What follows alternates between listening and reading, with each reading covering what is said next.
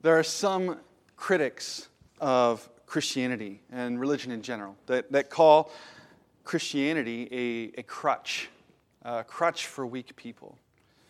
That it's people that are not self sufficient in themselves. They, they need help. They, they can't operate on their own in this world, and they need some pie in the sky God or hope of eternity. Uh, it's a crutch, they say.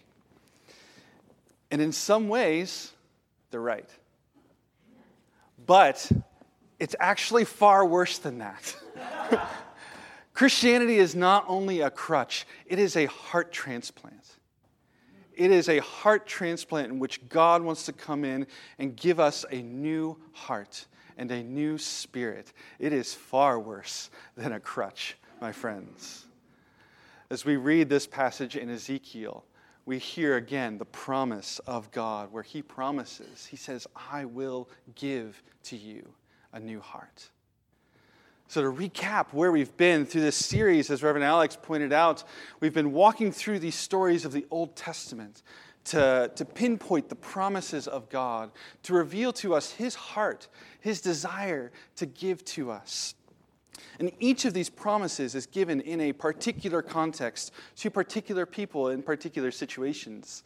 But they have broad and universal appeal that applies to us even now, even today. God's promises are always true, yesterday, today, and forever, and they are true for you. They're true for you and for me. So, as we hear these promises, I want you to keep that in mind. These are for you. And God keeps piling on the promises because that's his nature, that's his heart. He says, I will win, I will crush the serpent's head, I will bless you and make you a blessing, I will deliver you and bring you into a promised land, I will establish a house for you forever. All these promises find their fulfillment in Jesus Christ. All the promises of God find their yes in him, as we heard earlier. God's promises are true then and now, and they're for you. In a season like the one that we're in, that can be hard to believe. It can be hard to see when life feels like it's pressing in on us and situations around us are so uncertain and volatile.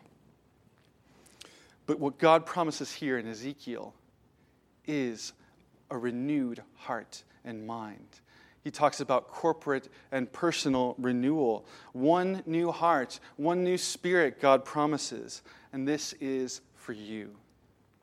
So I want to invite you with me to open up your Bibles to Ezekiel chapter 11 as we look at this. And as you open your Bible or your app, whatever, uh, let's be honest that Ezekiel is a hard book to read. Uh, it's, it's weird. It's long, it's a trudge through, it's a lot of doom and gloom. Uh, there's a lot of freaky visions that go on, and Ezekiel gets the short end of the stick of being the prophet of God. He does not have an easy go of it in being called to be the mouthpiece of the Lord of the universe. Um, but Ezekiel is among the exiles that are taken out of the land of Israel, the promised land. They're taken into Babylon, and he's at what is basically a Jewish refugee camp in Babylon. And God speaks to him and speaks through him to these exiles, saying, This is why this has happened. This is the judgment. This is the wrath of God that's come against your idolatry. And more is coming unless you repent. But we see in Ezekiel glimpses of hope and promise and the heart of the gospel.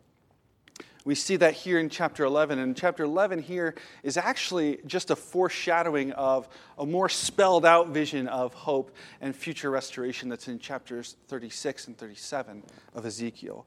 So if you're interested in diving more into Ezekiel, uh, read the book in its context, but especially remember that there are promises of God that are, are given in the midst of uh, judgment and destruction in these chapters. This passage here Old Testament scholar Daniel Block calls the gospel according to Ezekiel. This is a, a, glimpse of this future hope, this promise of God that He says, I will bring you back into your land. And not only that, I will give you a new heart. So let's look at this in chapter 11, starting at verse 16. God says, Yes, I am the one who removed them from the land and scattered them to other nations. I did that, God says. That was me. But yet, I have been to them a sanctuary for a while. Even in exile, God has been a house of worship and a refuge for them. Now, this idea, this is a radical statement to the Jewish mind and imagination because God lives and dwells in the temple in Jerusalem and nowhere else. If you wanted to worship, you had to go to the temple because that's where God was. And God is flipping that on its head and He's saying, No, I am with my people who are scattered to other nations. I am a sanctuary for them. And now we worship where God is.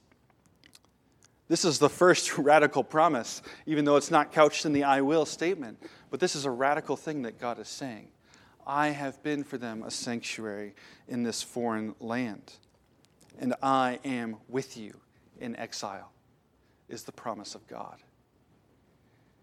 In verse 17, he goes on to our first I will statement. There's, there's a lot in this passage if you want to count them. He says, Now you have been in exile, but I will gather you I will assemble you. Before, he was the one that removed them and he scattered them. And now he's reversing that and saying, I will gather you. I will assemble you and bring you back into the land of Israel. Bring you back to your home. He says, I will do this. I will bring you back. This is like a new exodus, coming back from exile into the promised land that God has sworn to give them. And when they come into the land, verse 18, it's on them to remove from the land all the detestable things and the abominations that are there. Somehow the land has been polluted, riddled, and defiled by idols. And God's saying, when you come, it's going to be time to clean house. It's going to be time to cleanse all of that junk to get rid of all of the idols so that you might live here with me. This is their responsibility, God says. This is on them. When He's going to be the one that brings them back, but it's on them to clean house. Verse 19 is the even more promise. Not only will He bring them back, but He says, I will give them one heart and a new spirit I will put within them. Now, for them, the problem has been exile. The problem has been distance from their homeland. The problem has been the Babylonians, the enemies who've taken them away from God's promises. But God is saying that's not the real problem. Not only is he going to bring him back into the land, but that's not going to fix things. He says, I will give you a new heart because your heart is the problem. Your hearts need to be replaced, he says. God, the great physician, is coming in to do surgery, giving them a new heart and a new spirit. They didn't ask for this promise. They asked to be returned to their land. They wanted, they longed for Israel, the land that they were promised. But God says, above and beyond that, I'm going to give you a new heart and a new spirit. This is about a fundamental remaking of them as a people, reconstituting of the core of who they are will be made new by God. Because it's our hearts that are the real problem here. Our hearts are the ones that have polluted the land. Our hearts are the ones that have gone after idols, turned away from God, profaned the temple, and our hearts have failed in our purpose of being God's light to the world. And they must be replaced. He says, I will give you one heart. To me, that implies that before we've been double hearted, we've been divided in our desires and our devotions. But God wants to give us a single hearted devotion to Him, a unity in our hearts, collectively and individually, that He will give to us, that only comes through His power. And He gets here specific and graphic. He himself will personally remove our stony hearts and replace them with a heart of flesh. God is the master surgeon who reaches in, gets messy and dirty, and does the hard work of a heart transplant, removing a heart of stone and giving us a heart of flesh. This radical heart transplant God implies here is the only real, lasting solution for our idol driven, rebellious, wicked, hard, duplicitous, and stubborn hearts. The real core of the issue is our hearts that are made of stone, and they need to be replaced. In verse 20, God goes on to say, This is so that the people might live in obedience and faithfulness to the Lord. The goal of this operation is faithfulness, single hearted devotion, belonging to Him, of no longer turning away to idols. And he says, They shall be my people, and I will be their God. This is a, is a covenant formula that's repeated throughout the Old Testament and echoed at the end of Revelation, actually they will be my people and I will be their God, is the picture of the reestablished and perfected relationship that we are meant to have with God. And he said, This will come about because of this new heart and this new spirit that I will give. He closes this passage with uh, verse 21 with a warning to those who continue with their hearts of stone, going after the detestable things and their abominations. God says, Their own deeds I will bring upon them. This is a warning in the midst of a promise. Because there are those who are going to ignore God's promises, who are not going to receive the gift that He freely gives. God's promises always cut both ways like a sharp two edged sword. The options are always either blessing or curse, life or death, depending on how and if we trust in His promises and receive his gifts. God promises to us, even now, a new heart and a new spirit. Because this promise, remember, is for you and for me and for us. A new heart, a new spirit, this renewal of mind and heart that will establish you in right relationship with God. This promise is for you. And to, to go about receiving it, to acknowledging it, we need to ask some questions about ourselves. And first, what does a stony heart look like? What's a heart of stone look like that God wants to remove, that God says needs to be replaced? And if we read the text, in verse 19, God removes the heart of stone from flesh and gives a heart of flesh for our flesh. So there's something about a heart of stone that's out of sync with the rest of us. There's something that's not compatible. There's something that is, is rubbing the wrong way against how we were made to be. That what we need is a heart of flesh for a body of flesh, for a life of flesh. We need consistency and integrity and wholeness and a heart of stone is preventing that. A heart of stone is something at the core of us that is wrong and not how God made us to be.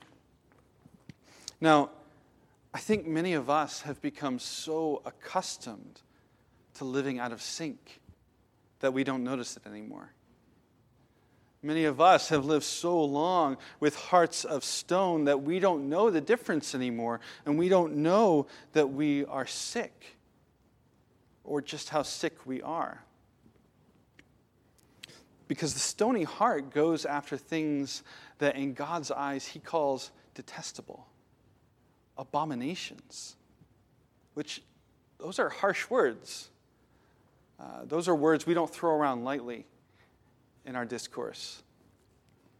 But God's saying that the hearts of stone go after abominations and detestable things. So, what does your heart go after? When you think about the deepest desires of your heart, those things that shape your priorities, that drive you, that are the core of your identity, who you are, would God call those things abominations? Even if they're relatively good things by earthly standards. You know, they're not evil, they're not, you know, quote unquote sinful, they're not wickedness. But if our heart is going after things like success, comfort, status, even security, those things are not God. And God says that anything that we worship, which is whatever our hearts go after, that's what we worship. Anything that we, not, we worship that is not God is an idol, an abomination to Him, detestable. We need to learn to see with God's eyes here. Because what He calls detestable, we might call a normal desire because we're so out of sync. Our hearts of stone have led us astray. And I'm going to suggest that maybe just as God told the exiles that when they come into the land, they have some cleaning house to do. They need to get rid and remove all those detestable things and all those abominations. Perhaps we need to do some cleansing of our own lives. Perhaps we need to do some reevaluating of our own desires and the things that our hearts go after. And this is not a project of renewing ourselves. This is not a project of making ourselves holy. This is so that we can make a way for God to give us a new heart. Because the thing that's preventing God from giving you a new heart is you and your idols. So maybe we need to think about cleaning house. That's what a stony heart looks like. What does a heart of flesh look like? What does a new heart look like? What's the goal here for God in giving us a new heart of flesh? It's a heart that is surrendered to Jesus as Lord of our lives. And Lord means master, boss, in charge. He's the one who has the final say over what I do, who I am, what I say, what I think. He is Lord of my life. And a new heart, a fleshly heart, will do that joyfully because I have been made whole. I have been made consistent. I live a life uh, well integrated with itself. And that is a life that it knows who its maker is and knows who its Savior is and bows down to worship Him always, whose heart goes after Him and Him alone. It's a heart that walks in faithfulness because that is our greatest joy. It's a heart that lives in obedience because there is no better way to live, because all other ways lead to idols and to death and to hell. It's a life and a heart that desires this active relationship with God that comes through prayer. Many of us I know I've talked with us that our prayer lives maybe are not where we want them to be. That, that we know we should be praying, that we know we should be uh, finding joy in our prayer lives. But if we have a prayer life at all outside of this hour on Sunday morning, it sometimes feels rote. It feels like checking the box. It feels like a duty and not a joy. A renewed heart is one that continues to seek after God in the good times and the bad times because that is our only joy and our highest good. A renewed fleshly heart is a heart that is after God and knows that there is nothing better that we could pursue because He is our highest joy, He is our greatest good. So, I want to ask you a real question, not a rhetorical question. Do you want this? Do you want a renewed heart and a new spirit? And I want you to ask yourself that question. I want you to ask, what do you actually want from God? You know what He wants for you, you know what He wants to give to you. But do you want this new heart? Do you want to be renewed? Or do you want to want it? Maybe if you're not in that place of, yes, that is all that I want, maybe you know that you should want it or wanting to want it. I think God honors that and God loves that in us, even when we want to want it. Or if you're honest with you, yourself, are you going to say, no, I don't want that? Honesty before God is always the best starting point, even if it's a no. This idea of a renewed heart might seem idealistic or unattainable. Um, and I think that's because we've mostly tried to do it by our own efforts. We try to accomplish it on our own strength and by our own wisdom and skill. But God says this is something that only He can do. He says, I will give you a new heart, a new spirit, to remove any possibility that we could take credit for it. It's a miraculous work of His power working on us and in us. He is the great surgeon who operates on us. And I know that many of us right now are feeling weary and tired and stressed. I was just reading an article about a real thing that scientists uh, and sociologists call caution fatigue. That we've got so many things on our radar to be cautious about, to be careful about, new ways to, to orient our lives around safety and security, and it's exhausting. We're tired, we're overwhelmed, we're thrown out of sorts and out of sync. And I need to tell you that this isn't going to just get better when a pandemic is over, when there's a vaccine, or when racial justice is accomplished in our land. It isn't going to just get better or go away. Some of us have enough resources or comfort or, or material things to kind of mask over the problems. But remember, the core problem is our hearts. This season, this pandemic, this economic crisis, the racial protests, the total train wreck that is the year 2020 has only revealed to us what is true. That we are sick, that we can't save ourselves, that something in us is out of sync. And a new heart, a new spirit, won't fix the situations around you. It won't fix all these external problems, but it will make you whole and it will renew you to empower you to engage those problems in hope and in peace and with the joy of the Spirit. This is what God wants to give to you a new heart, a new spirit. God says, I will give this to you. And this is his heart for you to give and to give and to give because he is infinite and abundant and gracious and good. And he loves you. He loves you so much.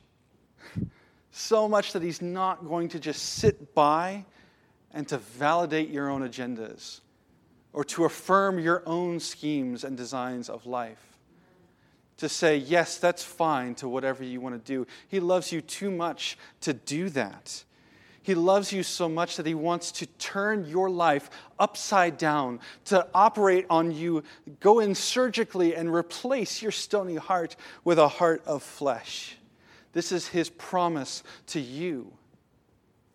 And all he asks of you is to trust in it, to receive it to yield to His work to operate on you and allow Him to transform you. This is His promise, and He asks you to respond to it. Let's pray. Lord, you are so gracious and so good. You always promise far more than we can ask or imagine. You are so abundant in giving more than we could ever hope for. And so we pray that you would make us more and more aware of your goodness and mercy and love for us, and to say yes to you. We pray this in the name of Jesus. Amen.